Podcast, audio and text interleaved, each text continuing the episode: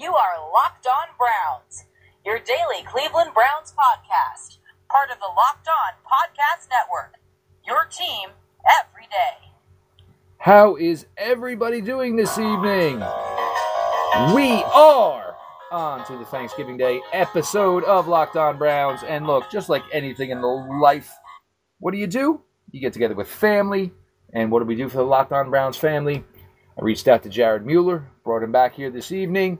We're gonna get down, break some, you know, break down some Browns, front office team, all that good stuff. We do have a new sponsor here at Locked On Browns, uh, the Fantasy Draft app Draft. Um, what makes it a little different than anybody else is they go by the snake draft formula.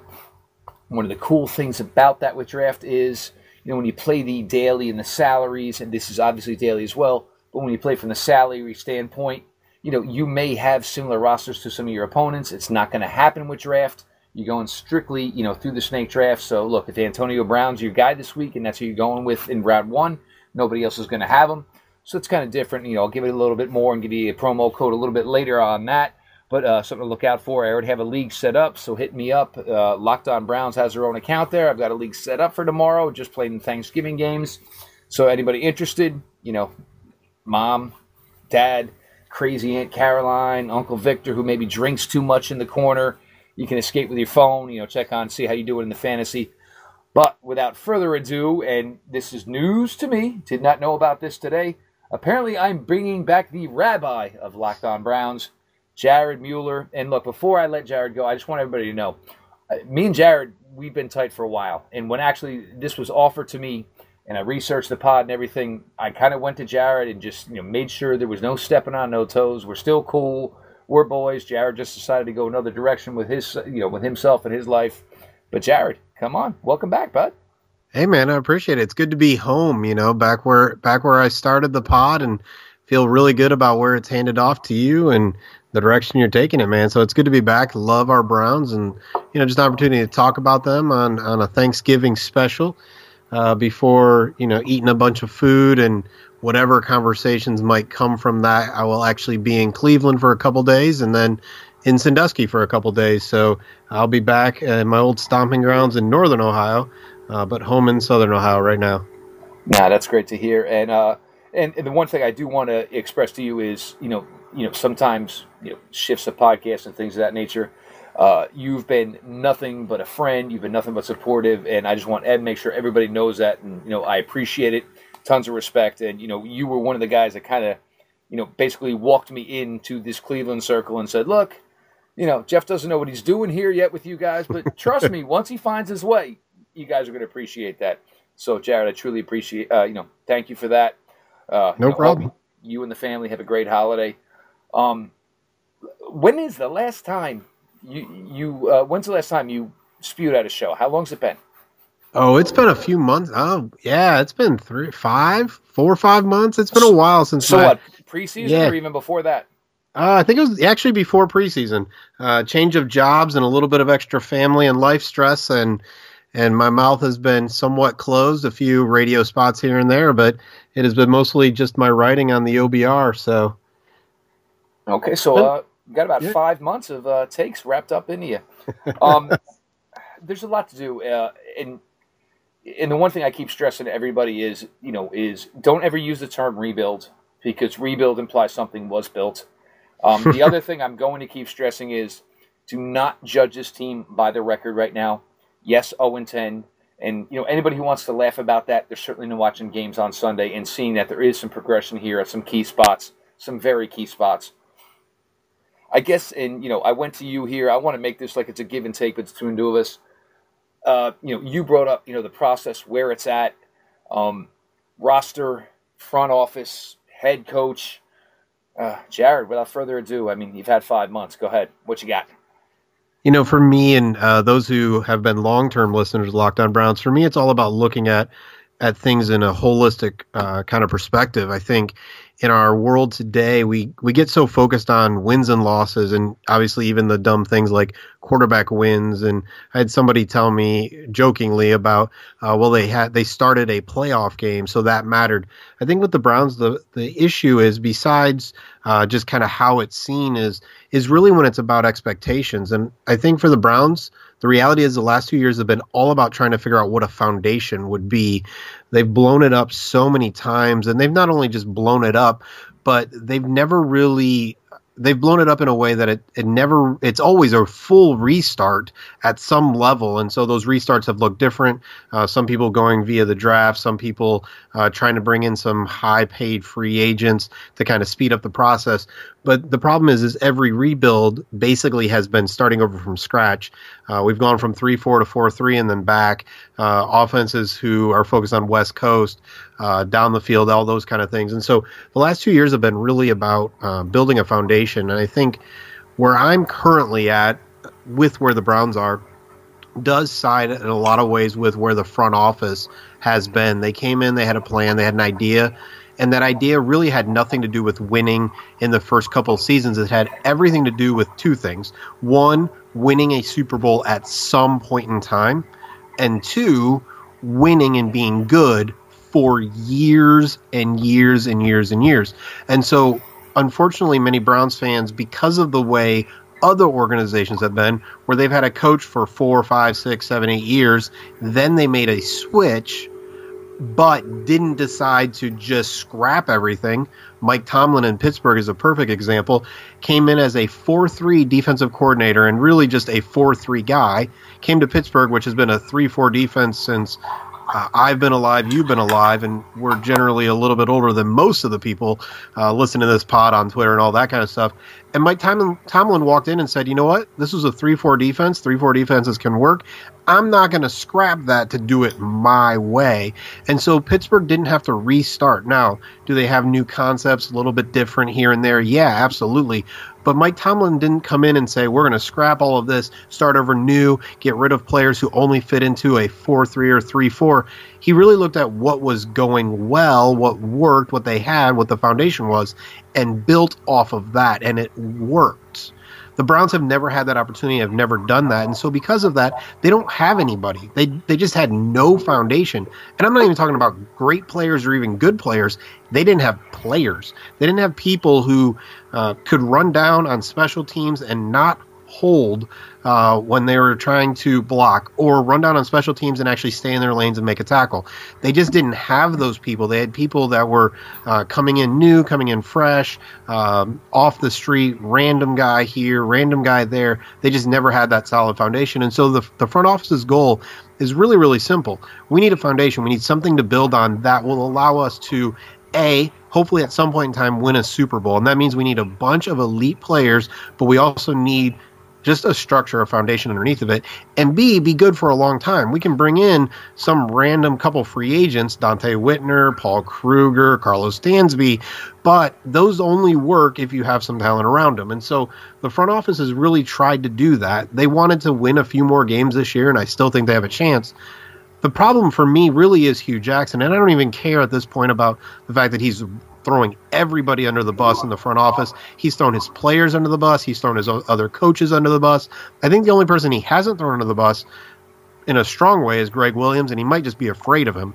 So, yeah, I would I would guarantee it. Yeah, so I mean, besides Greg, I'm not sure he hasn't thrown anybody under the bus and then even and I know you and Pete talked about it uh, on Friday's podcast or Mondays. Um, then he threw himself under the bus by in his dumb press conference uh, where he said, um, "It's my job. We have the talent. We're just not getting it done," kind of thing. But the reality is, is we saw Hue Jackson make more adjustments for Cody Kessler and Kevin Hogan at quarterback than he's made for DeShone Kizer. and that is the most ridiculous thing I've ever heard in my entire life. You make adjustments and you make things work around your high level or at least highest drafted quarterback, whether you like Kizer or not. There are things that he can do okay, well, whatever terms we want to use. Instead, Hue continues to seem like he wants to do the square peg, round hole bullcrap. He's done it with Isaiah Crowell. He's done it with Duke Johnson. Um, you know, all of those kind of things. And so I'm not saying even that Hue Jackson is a bad head coach. Uh, all my old listeners know, but for the new LOB listeners, I'm a mental health professional. I've done it for 16 years. That's what I do. I talk, I ask questions, I evaluate, I analyze people. From the outside looking in, it looks like Hue Jackson has decided to try to see how much power he can have, how much blame he can place on the front office, how much can he win, not in the game, but win kind of these power struggles and these kind of political battles and those kind of things. Because nothing else makes sense to me to put Cody Kessler in a position again. Last year, there were people who thought, "Hey, let's build around Cody Kessler. He can be Kirk Cousins. Worst case, he can be Brian freaking Hoyer."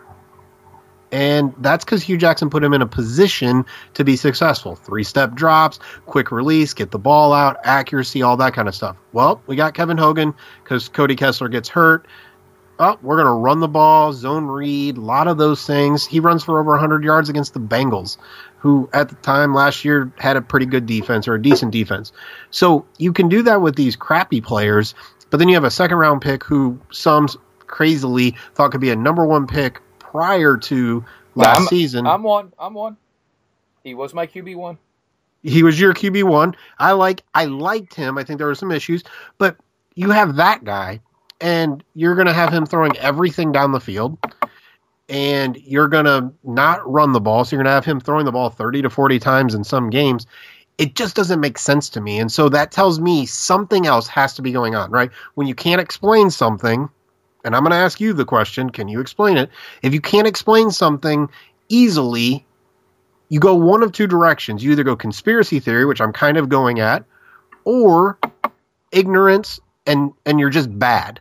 So I don't know which one is me giving Hue the benefit of the doubt, but he's either really, really bad and lost the ability to adjust to his quarterback and to his running back and the players on the field, or not putting the players on the field, or there's some kind of conspiracy. There's some kind of something else going on here in year two where maybe Hue doesn't feel like he has enough power. Maybe Hue thought he could uh, suck in a little bit more power. Maybe he could be kind of Belichickian in that he can decide who's running things, and really in the end, he can run things.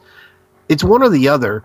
And at this point in time, I think the problem with that overall is that Browns fans look at the field and go, is there talent? It's 0 10. Is there talent on the field? Well, no, you make Isaiah Crowell look horrible. Why would you have him run the routes or run the um, the runs that he's not as good at? Why would you do that? Why would you have a rookie quarterback throwing the ball 30 or 40 times unless you had some ulterior motive uh, or you're an idiot? And I would assume Hue Jackson is not an idiot. Uh, he's gotten where he is for a reason. And so I assume he has some ulterior motives. But for fans, well, yeah, Isaiah Crowell looks horrible because you're having him do something he's not good at.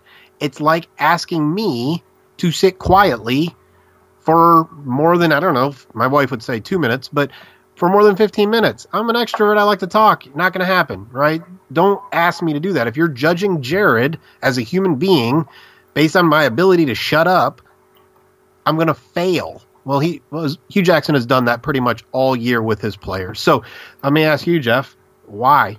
What what is it about Hue? Is he is it a conspiracy? Is he stupid? Is he a bad coach? What what do you see when you look at where the Browns are now as an 0 10 team? I think the biggest problem Hue has, I think he has somewhere along the line gotten caught up in the wins and losses. And I noticed it in the Jet game where he tried to take the lead there late in the game as opposed to just taking the chippy field goal. Look, Gonzalez has not been consistent. It was a chip field goal. Gonzalez should have made it. He probably would have made it. It would have been 10 10 and you were now putting the game in the hands of the best part of your franchise, which was the defense. The defense that they played, it was Myles Garrett. Everybody was fired up. You know, Jets most likely would have gotten the ball to 25 on a touchback, and you put it in their hands. I think the defense was a little deflated. Jets went down the field, and that was it. Sayonara, ball game over. I think he's caught up in the record where hmm. that is not what he's hanging his hat on. He's hanging his hat on the development of DeShone Kizer. He's hanging his hat on the development of David Njoku. Obviously, you know, Corey Coleman missing the time that he missed, you know, certainly hurt because, you know, that was you know, Kenny Britt, that was just an absolute fart of a free agent signing. he should be gone. He should have been gone weeks ago. I don't want to hear about it, but you know, so maybe it left him a little shorthanded. But look, the problem is, is your defense is good and is progressing where it's going to be good for a while, and it's what you talked about the sustainability of being a good franchise for a while from the front office standpoint. That's there. It, it, you can already see it. Everybody seems to be complete agreement on that. That this defense, it's going to be, it's an issue now. They are good. It's going to, they're going to be a problem for opposing teams for a time to come. So then you look at Hue, who's the offensive guy, and you know you see DeShone having his hiccups and Hue pulling him, especially after you come out and say once he gave him the job and say, "You're my guy. We'll deal with the ups and downs. We know you're a rookie. We know you're only 21." And then all of a sudden you start pulling him because there are some, you know, obviously it's been more lows than highs with DeShone, but you said that wasn't going to be an issue. You expected it. So, you know, I think Hue's got caught up in the record. And look, there's no difference between 1 and 31 or 3 and 29 or 4 and 28 as, when you're a head coach. There's not. He needed these young guys to look better. He needed to show, you know, use Duke more. And even if it's only home run plays that you're calling for Duke, look, Crowell is not going to be here next year. If you want to ground him into the dirt, that's fine. He's not going to be a part of this 2018 franchise. But that's where he's hurt himself. And I think maybe he got caught up in the record and maybe he looked across and realized that defense was good. And, you know, but somehow, some way, I, I think he just kind of withered down in what he was here to do. And look, when you have Gregg Williams, who has the resume that he has, this was kind of essentially two head coaches. Greg handled the D, Hue had the O. One of them's getting the job done, the other one isn't. Yeah, and I think that um, Greg and Hue talked about being in competition and training camp and all of that. Hue is losing that. Even if the Browns were winning games, Hue is losing. And listen, none of us like to lose. I I love competing. I don't care less about losing, winning per se. But I wonder how much that plays a role. I think you're you're really dead on there. Is it's it, even if the record was better, he was still losing. If we won games, it would be because of Gregg Williams' defense, not Hue Jackson and his offense. I wonder how that plays a role in his pride and, and the way he thinks about the game. Yeah, I mean, and that's the thing. It's you know, it's just in a tough spot, and you know, and maybe Hue. Look, I'm not saying he doesn't didn't deserve the head coaching opportunity or doesn't deserve another head coaching opportunity, but you know, he's put in here, and he was given an offense of you know babies and you know, not that Greg wasn't. You know, Greg had some good young players, but it, it's working out better for Greg. But maybe Hue needed you know the stint where he had the Raiders, and it was it was a little bit easier. They got Carson Palmer in, and it was just so much more like, well, you know, you, you are an established guy. It's so much easier to work with you on setting up a game plan. Whereas maybe it's just Hue setting up the game plan and Kizer nodding along, like, all right, coach, whatever you say, we're going to run this this week. But he's just been put in a tough spot.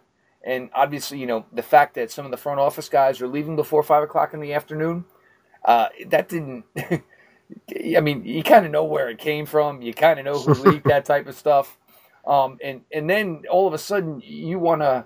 The front office has built a D. They've built an offensive line. You have Corey Coleman. They still have Josh Gordon circling in the wings, and a whole bunch of draft capital. Um, I don't think this front office said, "Oh my God, we got to go to Cincinnati and get AJ McCarron." There was really only one guy in the building who knew of AJ McCarron, who maybe was high on him, and we all know who that guy was. And you know, the front office. Whoa, whoa, whoa. we built up all this capital. We built A, B, and C, and you want to spend some of this capital for AJ McCarron? So what? We can maybe win two games down the stretch, which was no guarantee because you look at San Francisco, they got Garoppolo. He still ain't starting there yet. Uh, he's just dug himself a hole, and you know I think he just he got himself into a bad spot, and it's just to the point now where it, it, you know this marriage is not working. Uh, I think Haslam's to the point where even where he realizes it, whether it'll be admitted or not. But uh, something's going to be moved on from here, and it's got to be Hue. And I think I think the really interesting thing you point to there is I think the front office has tried to figure out what works best for Hue and what Hue is looking for and and how he might fit. The example I use, and Pete and I disagreed on this a little bit, but when you look at the wide receiver additions, you have Sammy Coates, uh, you have Kasen Williams, um, and then you add that Ricardo Louis, um, and maybe even a little bit Kenny Britt. The front office really added a bunch of guys who run down the field straight ahead pretty fast. And so that fits into Hue Jackson wanting to throw the ball down the field to people running basically nine routes. They're running straight down the field, those kind of things. And so, um, and then even the the rejected AJ McCarron trade. Obviously, the front office is is not going to love a two and a three for AJ McCarron. But hey, let's see if we can make this work because Hue Jackson wants it. And so I think what you see there is the front office trying to kind of come a little bit Hue's way, and I just don't think you see that from Hue. I think when we talk about everybody wants a stupid football guy, whatever that actually is, I see. I think you see a football guy who's not willing to move. He's not willing to adjust. He's not willing to work with what the front office has given him because the front office has given him a defense and an offensive line. That screams run the ball, run the ball, run the ball, run the ball, run the ball, run the ball, throw it deep once, right? And so, but Hue doesn't like a two, three, four yard run he just doesn't like them.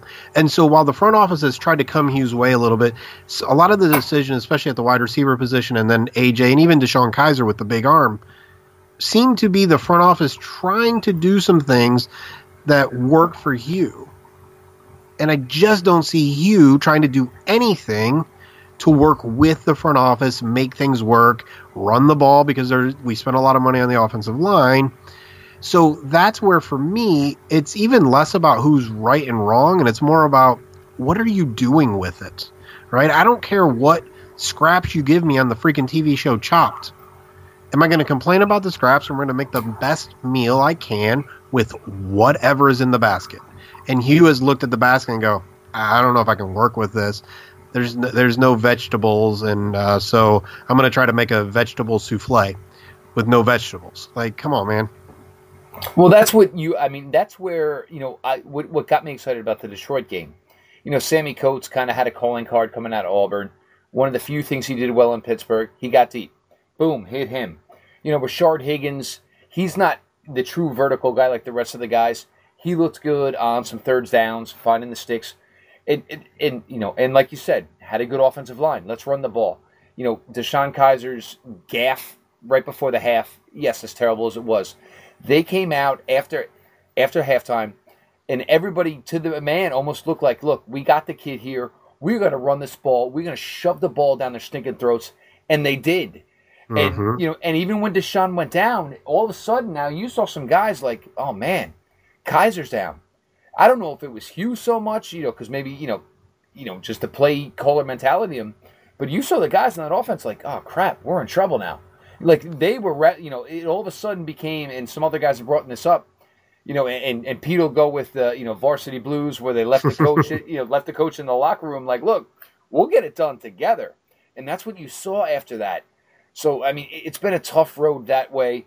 Uh, I do want to say, guys, now is a great time. Go ahead, subscribe to Locked On Browns. Five star reviews are always nice. Thanksgiving present for your host Jeff here. Could appreciate it more if you go ahead and do that right now.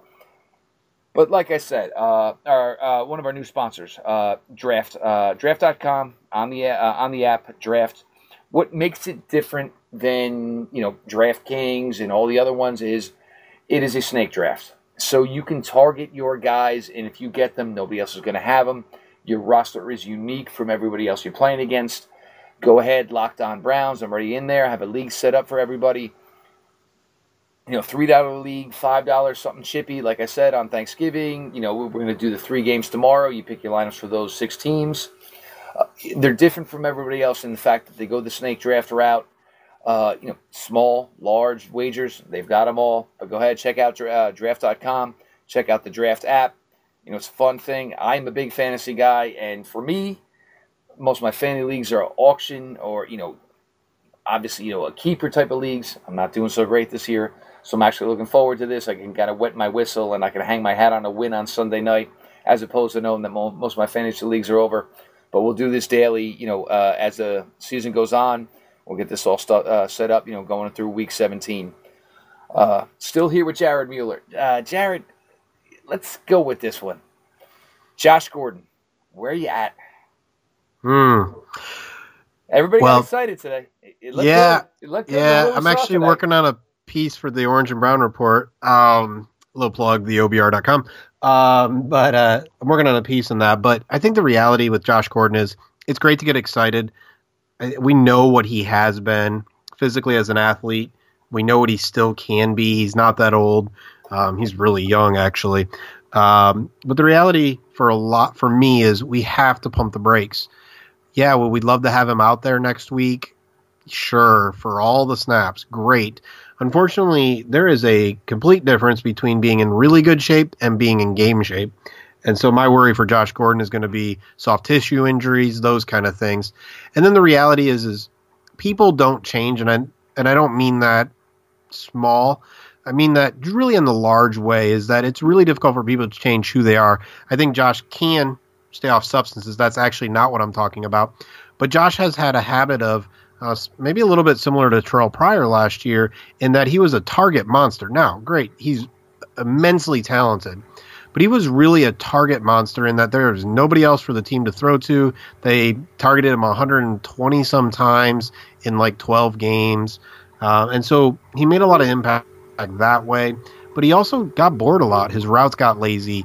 Uh, when things weren't going his way, he gave up. He called, got out of the game uh, because he just ran a nine round. He didn't want to run back, basically. So he has a lot of those things that I think are going to be really difficult for him to to improve on with a losing team and a losing culture. And so uh, that really is my biggest concern for him. He's an athletically gifted freak. Can he stay healthy? And can he stay engaged? Uh, and really, you know, none of us, even as a professional, um, none of us really should have a lot to say about his off the field stuff. We know the Browns can't trust uh, him. Not doesn't matter what he says. Um, the reality is they just can't trust him. They can't depend on him um, at this point in time. But hopefully, off the field, he gets his stuff together. It's on the field that we just have to be worried about. Again, the injury possibility, and then just whatever consistency uh, that he can show on the field. Because if he shows it, it's going to be an amazing pairing between him and Corey Coleman. Uh, if Njoku ever gets on the field, uh, and then Duke Johnson, I think the Browns have an amazing offensive array of talent. How Hue chooses to use them, what routes, and all of that are going to be really, really interesting, especially coming back, uh, being off for so long. Well, and that's the thing, and you know, you brought up the injury thing, and that's, you know, you have to look at him right now. You know, it, it, there's no way he can stop the fact that he's trying to make up for three years on the first route he runs. You know, obviously it's going to be a week from Sunday. It, it should be a week from Sunday. You know, he's going. You know, he's going to want to go 80 yards for a touchdown. That leaves you know hamstrings, calves, gro- groins, whatever. And you know, and then the other thing is the reliability. Uh, look, I mean, I, I know addicts. Uh, you know, I know the daily struggle that they go through, and it's you know, clearing it and getting yourself 110% sober. It's like tipping over a coke machine. You know, it's a process, and this is a different thing where he. It's not like he's, you know, has a nine to five, and after two years on a Friday night, he screwed up, had a few drinks you know, whatever, and then was able to go back to work Monday morning. Josh Gordon screws up. This is it. It- It's it's completely 100% over. He will not play in the NFL again. So the other thing is is with an addict when you have the pressure of the, you know, knowing that you are near your final step. And that's what Josh has to deal with. Um, maybe it's better that now all of a sudden most of the people that Josh was part of with this franchise they're not around anymore, and you know some of these young guys they're looking at Josh Gordon like man you know I remember you know I, I watched you play holy crap yeah, I mean like they know how good he is, so maybe that's a good thing and you know that he doesn't have his running mates. Um, and you can see, I know some of the people are already chasing him around, and oh, he was out, yada yada yada. I got to be honest. I think it, you know every time Josh Gordon unzips his pants and he's ready to go to the bathroom, there's somebody there with a petri dish trying to catch some of it. So you know, look, but for right now, you know, God bless him where he's at. You know, because how many guys get to the position that Josh Gordon was in, you know, in the substance abuse program, and we never see him again. And it's rare that we see a guy this many years away from the last time he played, and he is back here now to try and get it done again. So, you know, eh, eh, I love the talent. I mean, the guy was on the process of being the number one wide receiver in the game, and I give him the dedication to. And look, there were a couple of missteps, obviously, but he got himself back into the good races with the league where they get, have given him this opportunity. So look, everybody, and I saw so many things now when I was retweeting all the, you know, the gifts, uh, you know, the videos today from the little bit he was in practice, and everybody was in the consensus. You know, uh, we're rooting for him. We're rooting for him. Look, there's a bunch of jerks in this league right now, and you know they served six game suspension for stuff they should be in jail for. The only person Josh yep. Josh Gordon ever was wrong to was himself. So look, I mean, I, I just want the world for him. I think the guy's got the talent. We still got some other stuff to hit on, Jared. Come on, uh, we got a little while more. What you got for me? Well, I, I mean, I, it was an interesting question that Stephen Thomas uh, asked, but I was going to oh, yeah, mention. Go ahead. Go ahead. Yeah, I, but, the, I screenshotted yeah, those. Yeah, but I was going to mention. I was just looking at Josh's career. Think about this: there were there are people on the uh, Browns roster who were most likely in high school. Yep. When Josh in 2013 had 87 catches, 1600 plus yards, and nine touchdowns. Pretty much everybody, pretty much the first four or five guys you just selected in April. Yeah, and Josh is 26 years old, right? But I watched you in high school are now his teammates. Just funny to think about. But yeah, Steve asked that us, may be, uh, that may be a helpful. Maybe it maybe be better for him where he can play the older brother role as opposed to the running mate role. You know? Yeah, a little bit of leadership, a little don't bit of be me. expectations. Don't be me. Jabril Peppers, don't be me. David Njoku, don't be me. Yeah, I mean, I think it, it changes the role, and he's talked about in his interviews. Listen, from a mental health perspective, from a counseling perspective, uh, his interviews have really been impressive uh, because I was one who every time he spoke in the past, I, you know, I, I smelled the poop. Uh, it was just there. It was there on him. There was a bunch of BS. Uh, his interviews since then, it's just not there. You can see a lot of, of maturity. Um, and again, is it easy? No. On average, an addict really tries eight times before they're yeah, successful. I've used that's that before, average. and I got it from you. I used it before, and I think that I think the Players Tribune piece was perfect because you want to know what it was like. You want to know what you all want to know how bad it was. All right, I'm going to air it out. This is how bad it was, and you want to know what? And with addiction, one of the biggest things is admitting all your faults and just how bad it was. And I read that and I was like, man, and and that switched the light for me because you know I was always a guy. Do not talk to me about Josh Gordon until I physically see the guy wearing a helmet and pads. But it, that was the first time where Josh Gordon actually put the focus on Josh Gordon.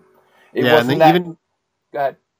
I was just saying, even in the un, un, uh, uninterrupted piece, the interviewer asked. They were talking about when he got busted at, um, I believe it was Baylor, and the interviewer he was talking about the guy who was going to bring him the clear, the drink, and the interviewer was like, "Oh, so you tested positive because your coach didn't come through?"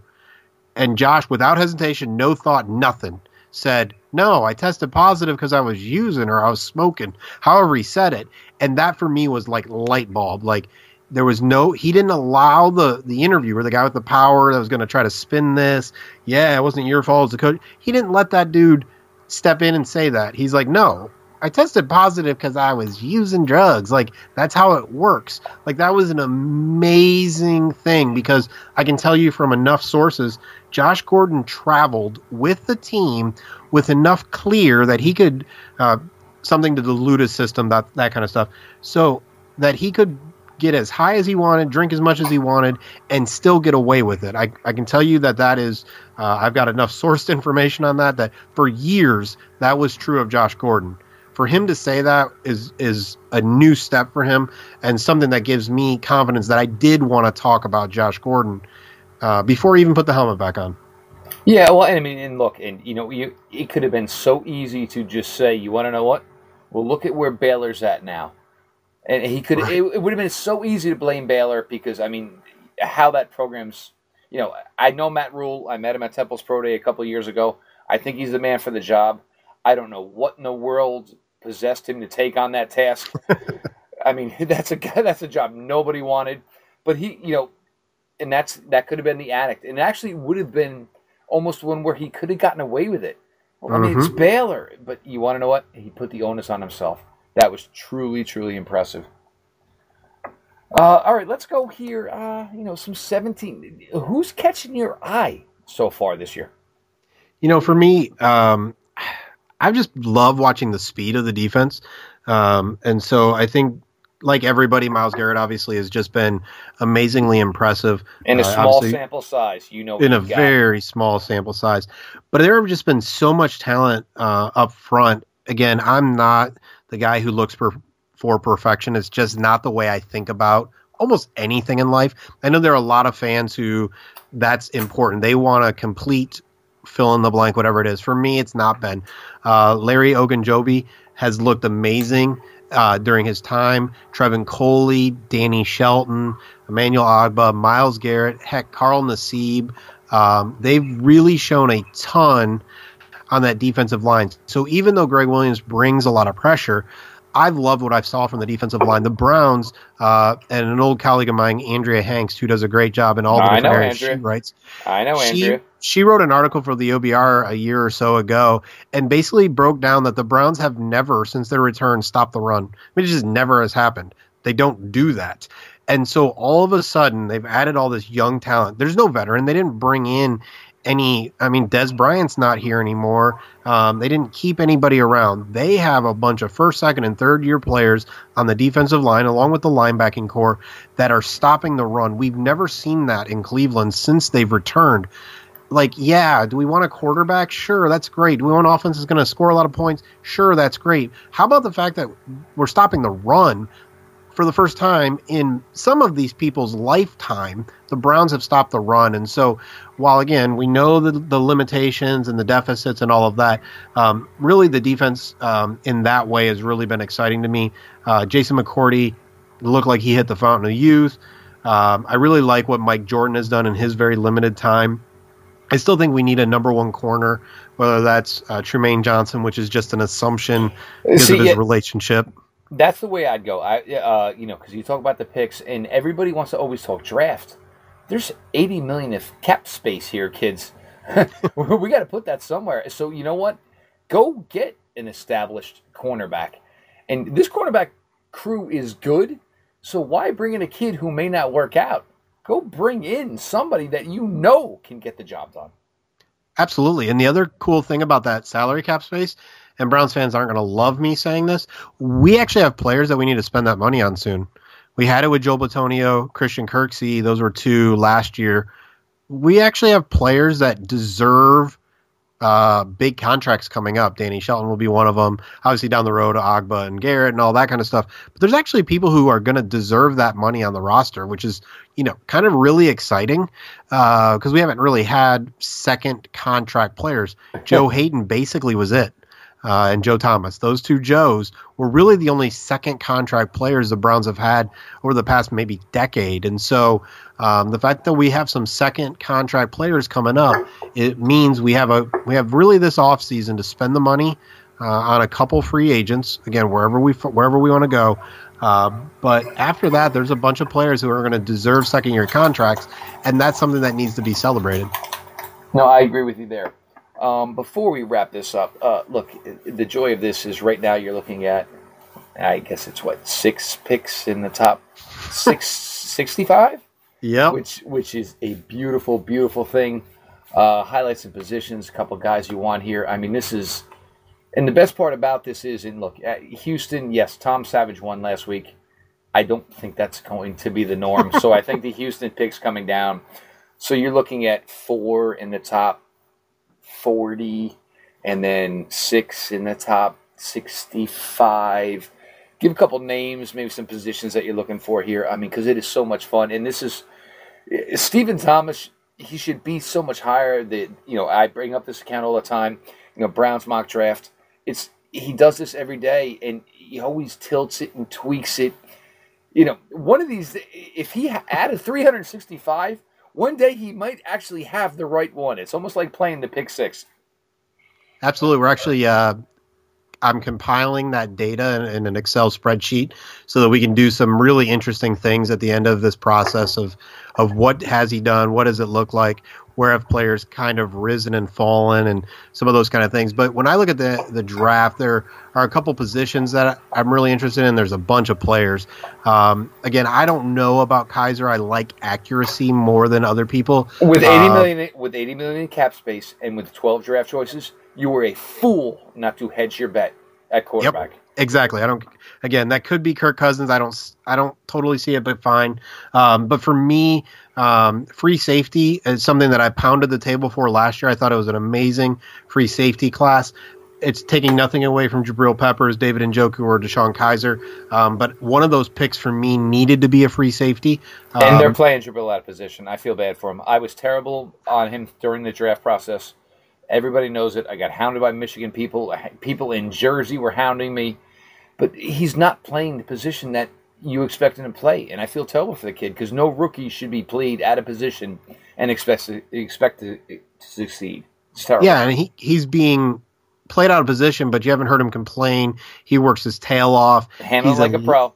Yeah, he's handling like a pro, and so um, I would love to see a free safety. Um, you know, if I I can just kind of run through a mock in my head at least of the first few picks. Let's go. I, I, would love to see Minkah Fitzpatrick. I think you can use him in all kinds of positions. Allows Jabril Peppers to move all over the place. Again, bring in Trumaine Johnson and bring in Minkah Fitzpatrick, and I think your defense isn't done. You always want to add edge players, but I'm good to go on the defensive side of the ball. So get me that. Um, get me uh, with the Houston pick. If you have to go in this order, I don't really care. Figure it out. Get me Lamar Jackson. Get me Josh Rosen. Get me even Baker Mayfield, who I know some people are higher on. I have maturity questions, um, not just because he's grabbing his crotch and all that bullcrap. Uh, but give me a quarterback either with the number one pick or the Houston pick. For um, me, it's Josh. I, for me, it's Josh Rosen. He, it's Rosen. Yeah, and I can see that. Um, and I have zero problem. Saturday Honestly, I have zero problem that. with all three. No, I agree. I'm not going to argue there. Nope. Yeah. Um, I'd love to see someone like Ron Jones. I uh, we need a running back. That's really really obvious. Um, and so and then we need a wide receiver. And so someone like Dante Pettis. Um, love someone who can run really really crisp routes. Um, has good hands. Those kind of things. I I value route running in hands. Uh, shorter or quickness kind of goes in the route running um, over speed and size. Um, I don't care if you can run really, really fast, Sammie Coates, Ricardo Louis. Uh, if you can't catch the ball, it doesn't matter to me, and it's harder to get separation in the NFL if you can't run good routes. So give me someone like Dante Pettis. That might change if Josh Gordon flunks up uh, because you maybe want to go with a bigger outside receiver. Um, and then honestly, you have that extra, that fifth kind of second round pick. I would look for an offensive tackle just for the long term. Joe has been great. Um, but can you find a developmental prospect, a pretty high one, um, so that you can start to develop him? He doesn't need to play right away. I think that's one way you can go with these extra picks. Is you know there's actually not a ton of roster spaces available. So if you're going to have somebody, why not have a high level backup tackle? Because Spencer Drango and his concrete feet aren't going to work against speed rushers. So if Joe goes down or if Shon Coleman goes down, you actually have a really solid player who can step in, but who can also learn behind Joe and can step in. Hey, I don't care. Three years down the road, four years down the road, you have your left tackle kind of thing. And so that's really where I'm looking. Um, there are a lot of really talented prospects. I think, again, this year the draft lines up with what the Browns need. And so um, it may be not as great as everybody th- wants it to be, but I think it really lines up really, really well. And the Browns are really um, moving in the right direction. You got to get the quarterback position right, but you could be the Colts and get the quarterback position right and nothing else, and it doesn't matter either. We know they've gotten the defense right. We know they've gotten the offensive line right.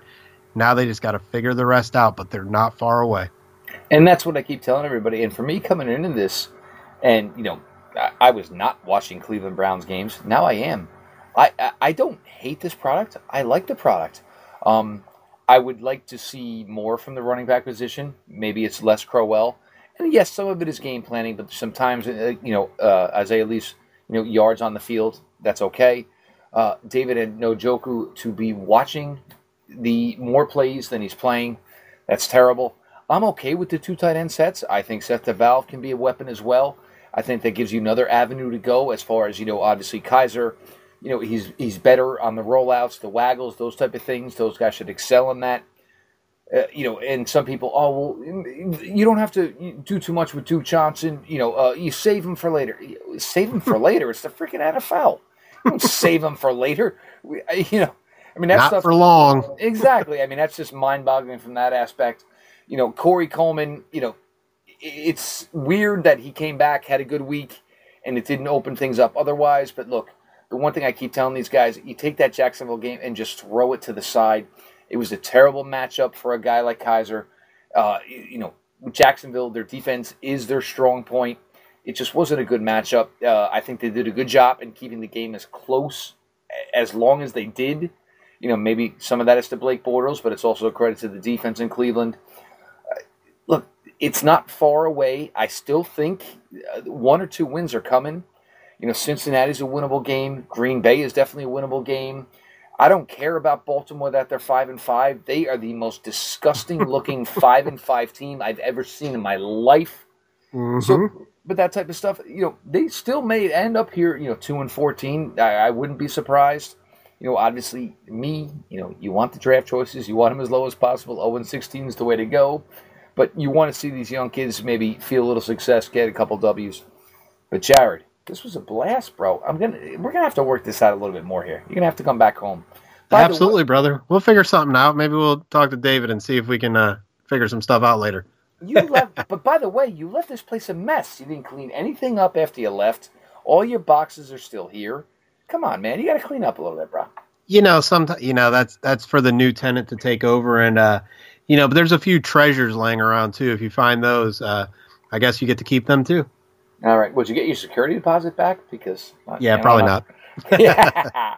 Jared, a blast. Have a great Thanksgiving. Guys, Locked On Browns, episode 120. Uh, Thanksgiving reunion. We're glad to bring Jared back. You know, guys, like I said, Jared has been nothing but aces, you know, about helping me promote the show and, you know, get me integrated with all you guys, you Cleveland Browns fans. Everybody have a blast tomorrow. One thing I do want to stress don't complain about the traveling, don't complain about the family. Look, guys, there's some people tomorrow you may see for your holiday that you may never get to see again. The older aunts, older aunts, the older uncles. So much can change within a calendar year. Enjoy the holiday. Embrace your families. Football, food, liquor. Have a blast, guys. Thanks so much for listening. We're going to get this puppy put up and we'll have it out probably within the hour.